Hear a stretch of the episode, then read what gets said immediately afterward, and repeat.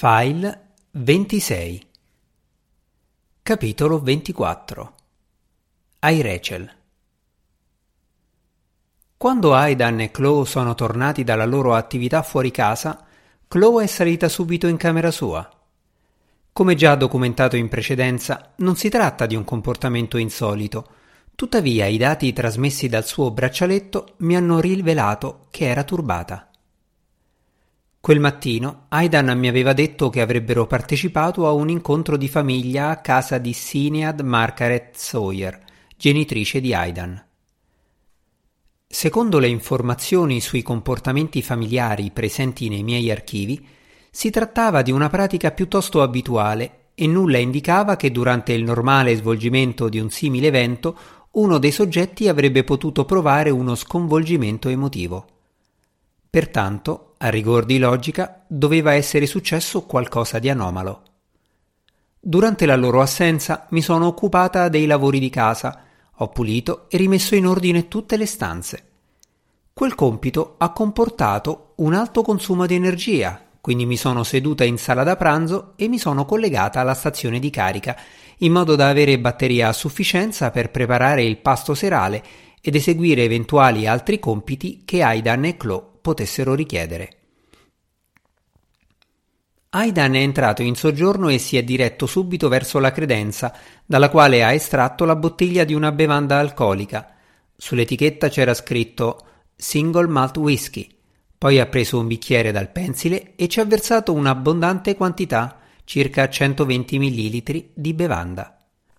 Ha bevuto un sorso e dalla sua espressione ho capito che il sapore non gli è piaciuto. Era la prima volta che lo vedevo consumare una bevanda alcolica. Se non ti piace, vuoi che ti prepari qualcos'altro? Ha sussultato e parte della bevanda è uscita dal bicchiere rovesciandosi sulla moquette. Cristo santo, non ti avevo vista. Mi sono scollegata dalla stazione di carica e mi sono alzata. Chiedo scusa, non intendevo spaventarti. Posso portarti un'altra bevanda? No, no, grazie. È proprio ciò di cui ho bisogno in questo momento. È andato a sedersi sul divano, sorseggiando la sua bevanda. Sembrava sempre che non gli piacesse molto, ma la consumava rapidamente, considerato il suo elevato tasso alcolico, 40%. Secondo i miei dati, le persone che consumavano bevande alcoliche in modo rapido e senza accompagnarle all'assunzione di cibo, a volte lo fanno per provare gli effetti di alterazione dell'umore che la sostanza può produrre. Perché Aidan voleva alterare il proprio umore? Mi chiedevo se il motivo fosse legato all'alterazione dei parametri vitali rilevata in Chloe al suo ritorno. Hai avuto un alterco con Chloe? Cosa? Sento che sei turbato e anche Chloe è turbata. Avete avuto una discussione? Un litigio? Come? No, no. Hai avuto un alterco con tua madre allora? Mia madre. Siete stati in visita da tua madre. Secondo i miei dati avete un rapporto amichevole e affettuoso, seppur distante. Per questo è improbabile che tu abbia discusso con lei, ma non impossibile.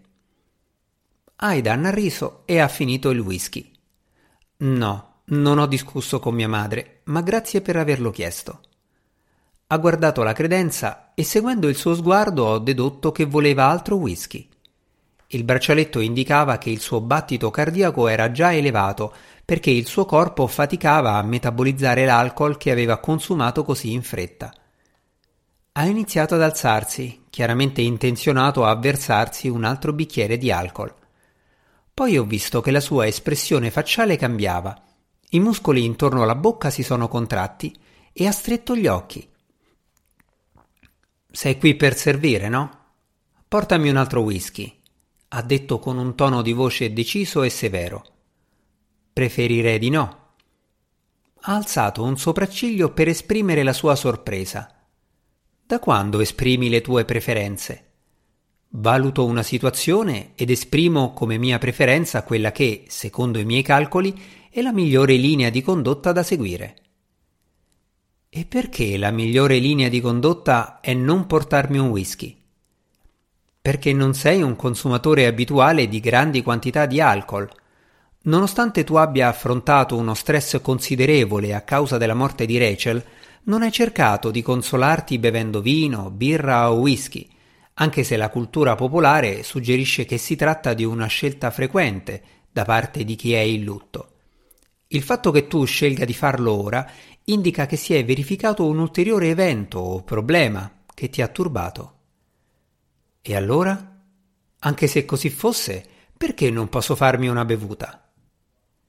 Il consumo di whisky ti aiuterà a trovare una soluzione al problema?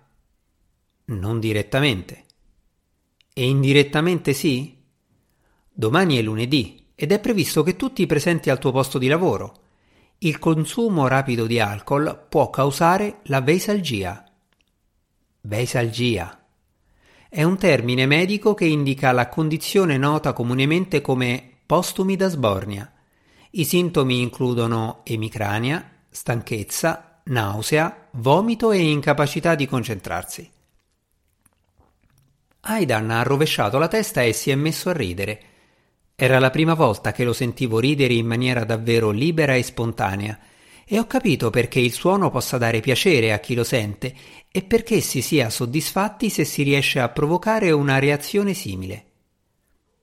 Non ho nemmeno fatto una battuta. Lui ha sorriso. No, ma grazie. E hai ragione. Presentarsi al lavoro con la barba incolta e i postumi di una sbornia sarebbe un luogo comune trito e ritrito, no? È un comportamento che ho già visto in film e programmi televisivi. Hai visto molti film? Rachel ha caricato un'ampia raccolta di film, serie televisive e libri sul mio hard drive e posso cercare al loro interno riferimenti e parole, ma a volte, quando sono in modalità di ricarica, riproduco un film a velocità normale per vederlo in maniera convenzionale. Che film hai visto in cui ci sono persone in lutto?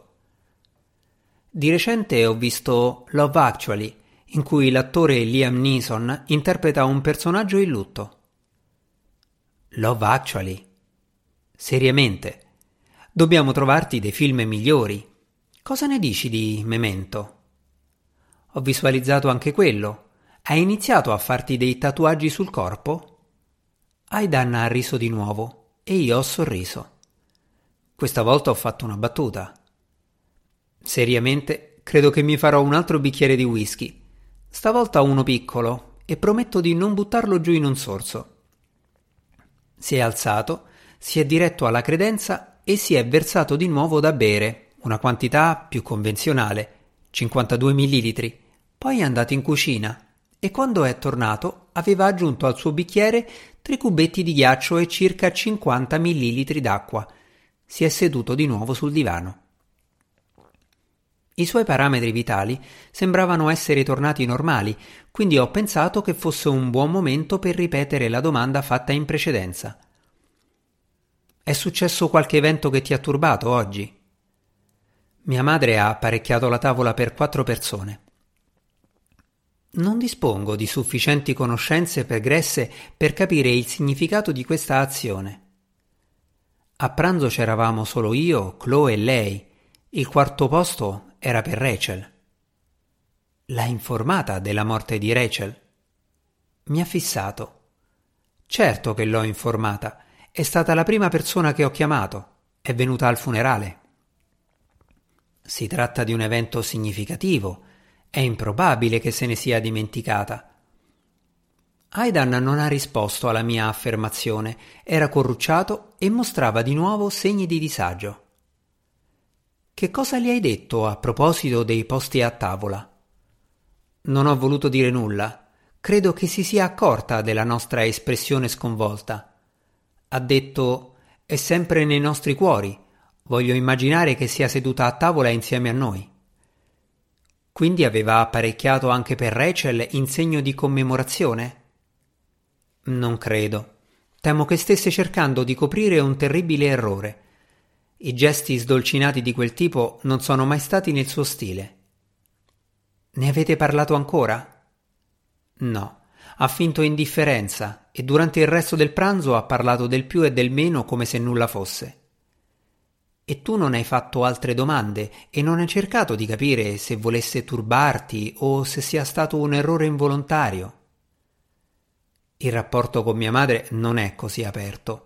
È una donna vecchio stampo, cresciuta durante la guerra. Non le piacciono le discussioni o le emozioni forti. Ma se fosse necessario per il tuo benessere affrontare un problema o esprimere i tuoi sentimenti, beh, in quel caso dovrò gestire la situazione in un'altra maniera, perché non c'è modo di farle cambiare idea. Si chiude a riccio si allontana e si rifiuta di parlare. Ci ho provato un sacco di volte. Aveva un'espressione triste. E quando è morta Rachel? Mi ha detto che era una cosa tristissima, ma che dovevo essere forte per il bene di Chloe, non piangere e cercare di andare avanti, perché presto mi sarei sentito meglio. Deve essere stato doloroso per te. Sì, beh, è fatta così. Ciononostante l'incidente a tavola ti ha turbato. Sì. Puoi spiegarmi perché? È rimasto in silenzio per 24,73 secondi. È stata la conversazione che abbiamo avuto durante il pranzo a turbarmi. In che modo? Hai detto che ha parlato delle solite cose, in modo normale. È proprio quello il problema. Sarà stato per via di quanto era appena successo, ma sono stato davvero ad ascoltare quello che diceva e mi sono accorto che ripeteva le stesse cose di sempre. E la cosa non ti rassicura? Ha parlato delle piante in giardino, del tempo, di quello che ha comprato da Sainsbury. Poi ci ha raccontato una storia di quando era piccola e andava a giocare in un campo dove non sarebbe dovuta andare e dove aveva perso una scarpa. Perché queste storie sono importanti? Perché l'ultima volta che siamo andati a trovarla ci ha raccontato le stesse identiche storie, parola per parola, compreso il ricordo della sua infanzia come se recitasse un copione. A che conclusioni ti porta tutto ciò? Credo che si è fermato e ha bevuto un sorso di whisky. Credo che stia iniziando a soffrire di demenza senile. Penso che la cosa vada avanti da un po', ma io l'ho ignorata. Ho finto che non succedesse niente. Ho controllato il mio database per comprendere il concetto. Riduzione o deterioramento della forza fisica o delle capacità intellettive, soprattutto della memoria a breve termine e della lucidità mentale causata da senilità o malattia. Credi che soffra di perdita della memoria a breve termine? Credo di sì Penso che stia peggiorando, ma che lo nasconda attenendosi alla sua routine per cercare di non essere colta alla sprovvista. Alla sprovvista? Se si trova in una situazione a cui non è abituata, potrebbe non ricordare come reagire. Per questo rimane a casa, cucina sempre gli stessi pasti e dice le stesse cose, per evitare di fare errori. Perché ha paura di fare errori? Crede di essere in pericolo Aidan sembrava turbato. In pericolo? No, ma credo che abbia paura. Paura di cosa? Si è messo a ridere di nuovo, ma stavolta non c'era calore nei suoi occhi. Devo proprio spiegarti tutto nel dettaglio, vero? Credo che abbia paura di perdere la testa, di perdere la libertà e l'indipendenza, di finire in una casa di cura cose di cui tutti abbiamo paura, essere sinceri. Anche tu hai paura di queste cose? Pensavo di sì. Pensavo di aver paura di ammalarmi e invecchiare. Pensavo che non potesse accadermi niente di peggio. Usi il verbo al passato. Non ne hai più paura? Sto affrontando cose ben peggiori ultimamente. Per esempio? Per esempio l'idea di passare i 40 anni o più che mi restano da vivere senza Rachel. Devo riconsiderare tutto, ogni piano che avevo, ogni sogno. Tutto ciò che volevo fare o diventare o provare comprendeva Rachel come parte integrante. E adesso? Adesso forse mia madre non ha tutti i torti. Forse è meglio dimenticare e basta. Senza alcun avvertimento ha iniziato a piangere. Non si è coperto il viso con le mani e non ha singhiozzato come ci si poteva aspettare. Le lacrime gli sono semplicemente scese lungo le guance. I miei dati sulla mappatura facciale indicano che, in caso di estrema sofferenza, l'espressione delle persone è alterata e i loro lineamenti si contraggono, ma non è successo con Aidan. È rimasto seduto lasciando che le lacrime gli scendessero dagli occhi senza controllo. Era come se straripassero senza che lui riuscisse a contenerle. Non ho messo in atto un protocollo preesistente lo stimolo visivo mi ha presentato un'informazione che ho formulato ad alta voce. Le parole mi sono uscite spontaneamente. Era una registrazione, non le ho generate con le mie facoltà. Ricordi quando è morto Donny? Mi ha guardato. Cosa? Quando è morto Donny. Era un cane grande, vecchio e puzzolente. Dicevi sempre che non riuscivi a sopportarlo e ti lamentavi di lui perché scorreggiava e russava. Ma quando l'abbiamo portato dal veterinario e gli hanno trovato il tumore, quando gli tenevi la testa mentre gli iniettavano i barbiturici, piangevi, proprio come ora. Mi ha fissato con un'espressione stranissima. Come? Come fai a sapere di Donny? Non lo so, era vero, non lo sapevo. Prima che Aidan iniziasse a piangere, non sapevo che questa informazione si trovasse nei miei file. Durante tutte le mie conversazioni con lei, Rachel non aveva mai parlato di Donny. Donny era il cane di Rachel. Ce l'aveva già quando ci siamo conosciuti e all'epoca viveva nel Kent con i genitori di lei. Ma quando abbiamo preso la prima casa assieme, al terzo anno, ha insistito perché venisse a vivere con noi.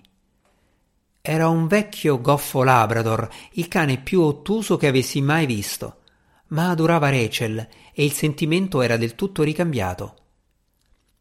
Io lo sopportavo perché la sua presenza non era negoziabile, ma mi lamentavo molto di lui, questo è vero, soprattutto quando è invecchiato. Non era sempre bello avere a che fare con lui, ma gli piaceva appoggiare il testone sulle mie ginocchia mentre guardavo la tv. Mentre Rachel era incinta di Chloe, abbiamo scoperto che Donny era malato. Rachel era distrutta, ma non c'era niente da fare. Donny aveva un tumore al fegato e soffriva molto. Così lo abbiamo portato dal veterinario per farlo sopprimere. Lei era sconvolta e non voleva che lui se ne rendesse conto, perciò gli si era messa di fianco fuori dalla sua vista e lo accarezzava. Donny era spaventatissimo di trovarsi lì disteso sul tavolo del veterinario e io gli ho preso la testa fra le mani e mi sono chinato perché mi guardasse negli occhi mentre il veterinario gli faceva l'iniezione.